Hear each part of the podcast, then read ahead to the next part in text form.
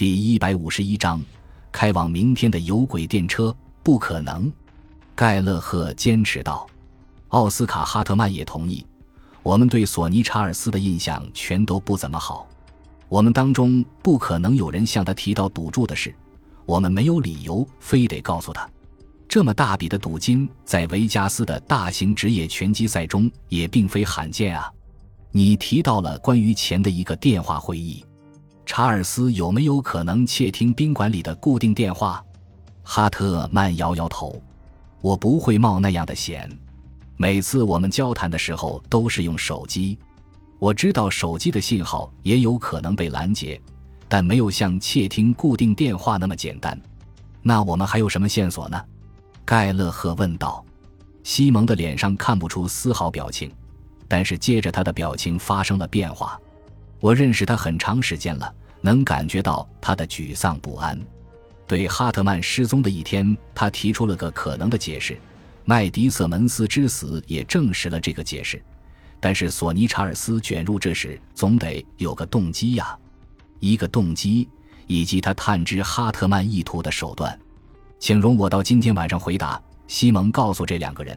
但是请首先回答我一个问题：假如你当时及时赶到明天宾馆。把二十万美元的赌注下到了柯蒂斯身上，结果会是什么？盖勒赫想了想，嗯，比赛胜负的赔率可能发生变化，那就是为什么我们原来计划在不同的城市分开下注的原因。可是这个会导致他策划出这么个费尽心机的阴谋吗？他完全可以买通什么人，在奥斯卡带着本票离开银行的时候抢劫他呀。如果查尔斯真的对赔率那么关注的话，那样做要简单的多。不对，西蒙指出，如果顾客遭到抢劫，银行可以再开一张本票，原先的作废。从这件事情的结果来看，直到比赛结束过了好久，都没有人知道哈特曼先生被阻止下注的消息，而且即使到了那个时候，也没有犯罪行为被立刻发现，真是太令人难以置信了。那你建议我们怎么办呢？盖勒赫问道：“我将要求今天早上和索尼查尔斯再次见面。那个年轻女人的死可能让他吓得够呛，没准他会愿意说出一切。除非我说他就是要对他的死负责的人。星期五的早晨和拉斯维加斯十月中旬的其他日子没有什么区别，温度接近九十度。此处为华氏温度。译者注：天空晴朗无云。”我和西蒙在楼下吃了早餐。我打了个电话，要求跟索尼查尔斯在上午见个面。他的秘书告诉我，他从不在上午十一点之前到办公室，而且他这一天的日程已经排满了。按照西蒙教我的话，我告诉他是有关于柯蒂斯对琼斯的那场比赛，而且至关重要。他建议我十一点以后再打电话。我把消息传达给了西蒙，他似乎未加理会。他会见我们的朋友，相信这一点。如果他拒绝，那就意味着我的推理错了。那天早晨晚些时候，我们见到了哈特曼和盖勒赫。当我过了十一点钟往查尔斯的办公室打电话时，他们就在我们身边。当我表明身份以后，秘书迟疑了一会儿，然后说：“查尔斯先生需要知道这次谈话的内容。我告诉过你，是有关于星期一晚上的拳击赛。”我瞥了一眼西蒙，又加了一句：“以及昨天晚上你们的一个二十一点发牌手的死亡。”他让我等了一会儿，然后说：“查尔斯先生中午有十五分钟的空闲时间，如果那个时候你们能来的话，我们会来的。”显而易见，这次的会面跟前几天的那次肯定截然不同。星期二，我们实质上是被勒令进入他的办公室，而今天我们是不请自入。西蒙建议盖勒赫不要去，但是奥斯卡·哈特曼跟着我们去了。查尔斯还在试图厚着脸皮硬撑，说什么那天以后没有新的事情发生。但是西蒙提醒他，麦迪·塞门斯已经死了。塞门斯，你指的是在决斗士宾馆赌场里面的二十一点发牌手？那是个悲剧性的意外。他怎么了？他在对哈特曼先生下药和绑架的过程中扮演了一个角色。这样的罪行没有你的参与和共谋是无法实施的。下药、绑架，你是不是疯了，伙计？如果哈特曼先生当时将他二十万美元的赌注下到你在明天宾馆的体育比赛赌注登录处，那么在皮德罗·柯蒂斯身上的赔率在比赛开打之前就会大幅下降。那又会对我造成什么影响呢？索尼·查尔斯轻蔑地耸了耸肩。影响大了。如果你打算晚点在柯蒂斯身上下注，哦，而且，如果比赛的结果受到了操纵，听了西蒙的话，他的脸有点红了。你是在指控我吗？根本不是，只不过是猜测而已。当然，如果你晚点下注，那么这次谈话就是毫无根据的，你什么也证明不了。如果你在我的办公室之外还重复这些指控的话，我就告你诽谤。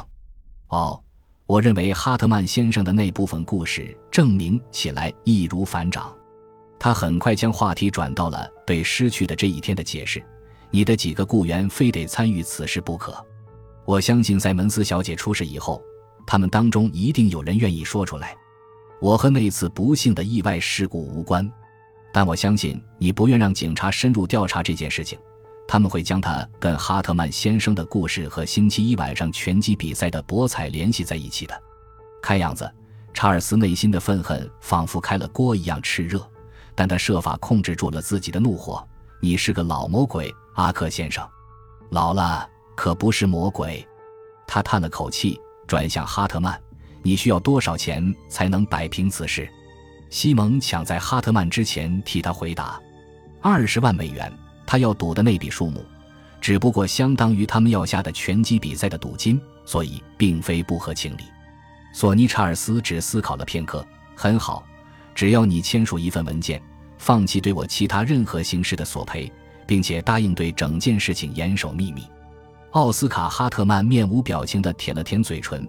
我有三个合伙人，我要四张支票，每张五万，随时提现。很好，不过我需要他们的名字。赢了这么一大笔钱，国内收入署必须接到通知。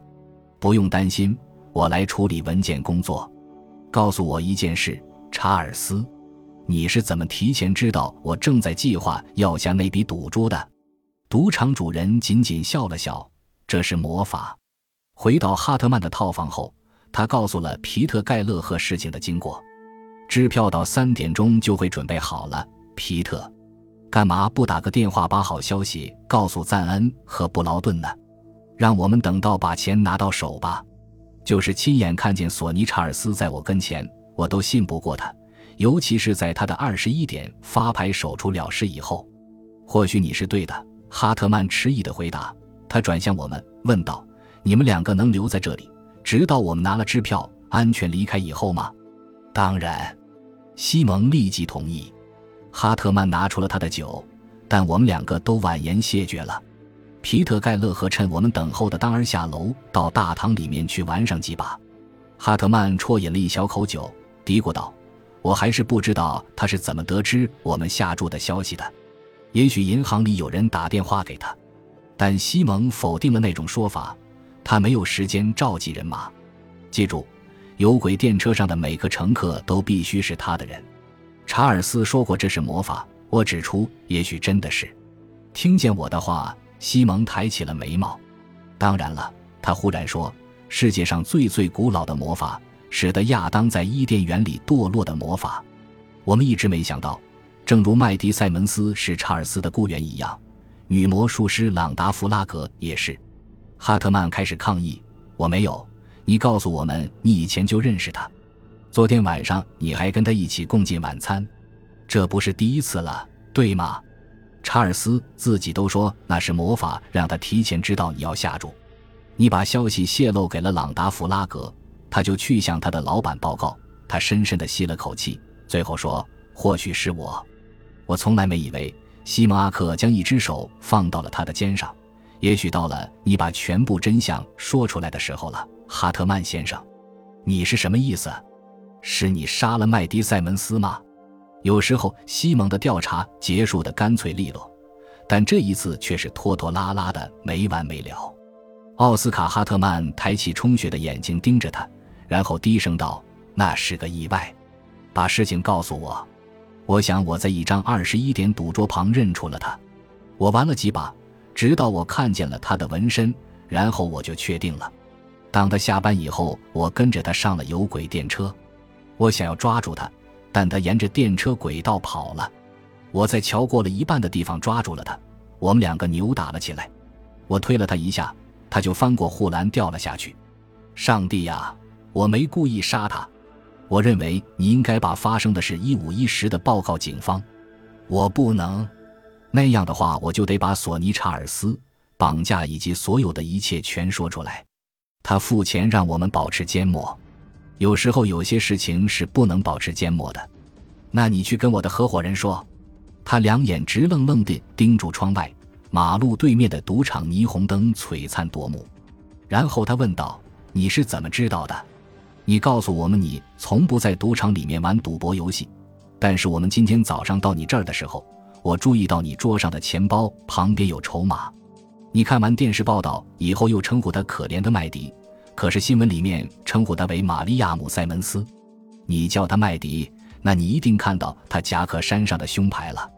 我也有可能是在有轨电车上记住他的名字的。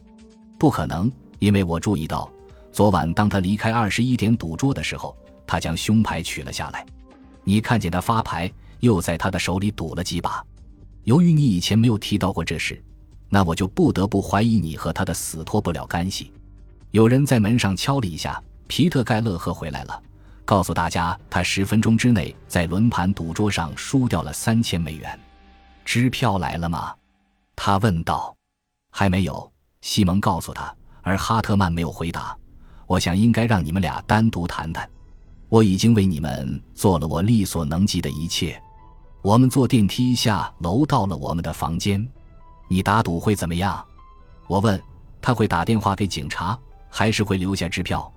西蒙阿克仅仅笑了笑，我不打赌，尤其在拉斯维加斯。感谢您的收听，喜欢别忘了订阅加关注，主页有更多精彩内容。